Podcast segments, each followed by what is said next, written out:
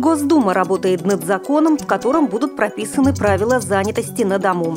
В Москве появится школа подготовки собак-поводырей. Уникальный комплекс, рассказывающий инвалидам об Отечественной войне 1812 года, будет открыт в Екатеринбурге.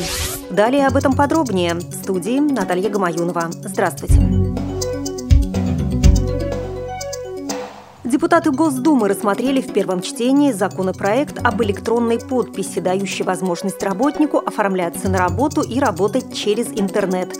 Планировать рабочее время и отдых теперь можно будет самостоятельно. Сегодня в России дистанционная занятость получает все большее развитие. Дома работают инженеры, юристы, переводчики, журналисты, редакторы, дизайнеры, программисты, аудиторы и представители иных профессий, деятельность которых не связана с изготовлением каких-либо изделий, а конечный продукт может отправляться по интернету. Однако до сих пор подобный вид занятости не контролировался законодательно, отметила заместитель министра труда и соцзащиты Любовь Ельцова. По ее словам, законопроект, во-первых, позволит сократить издержки работодателя на аренду дополнительных помещений и организацию рабочих мест, сэкономит время, энергию и средства работника с точки зрения транспортных проблем и даже может увеличить производительность труда, потому что отдельным людям дома работать комфортнее. Один из самых важных плюсов законопроекта – возможность дополнительного заработка для инвалидов. Законопроектом предусматривается, что трудовой договор с дистанционными работниками может заключаться в электронном виде. Сведения о дистанционной работе по желанию работника могут не вноситься в трудовую книжку. Подтверждать трудовую деятельность будет копия договора. Документы, предъявляемые при поступлении на работу, также будут подаваться в электронном виде, сказала замминистра. Кроме того, законопроект устанавливает, что все социальные гарантии, которые по закону положены работнику, будут действовать и для дистанционных служащих.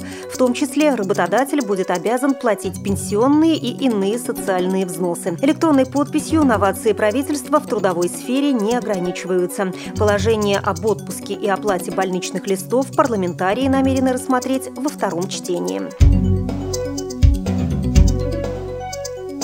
По данным Всероссийского общества слепых, в России живет 300 тысяч инвалидов по зрению. При этом собак-поводырей готовят лишь Центр собаки-помощники инвалидов и Республиканская школа восстановления трудоспособности слепых и подготовки проводников в Купавне. Теперь и в Москве появится школа подготовки собак-поводырей. Ее создадут на базе учебно-кинологического центра. К марту школа подготовит 15 собак-помощников для незрячих жителей Москвы, Подмосковья и других регионов. По словам словам директора, учебно-кинологический центр существует с 1998 года, но до сих пор у него не было своего помещения. Животные жили дома у волонтеров. Ежегодно сотрудники центра готовили не более семи собак. Незрячим приходилось стоять в очереди на поводыря по три года, рассказывает директор центра. Компания JTE и фонд «Дорога вместе» решили поддержать центр, выделив ему 2,5 миллиона рублей. На подготовку поводыря уходит около года. Каждая собака стоит стоит 300 тысяч рублей, плюс средства на ее содержание у незрячего хозяина. Поддержка JTE позволит в половину сократить лист очередников. Уникальный аудиотактильный комплекс, рассказывающий инвалидам по зрению и слуху об Отечественной войне 1812 года, будет открыт в Екатеринбурге в конце октября. Над созданием комплекса для инвалидов трудились 18 специалистов из шести регионов России. Этот проект был реализован за год и посвящен 200-летию победы российской армии в Отечественной войне 1812 года. Это многоформатное пособие, в котором одновременно используются аудио, рельефно-точечные обычный, рельефно-графический и крупношрифтовой форматы.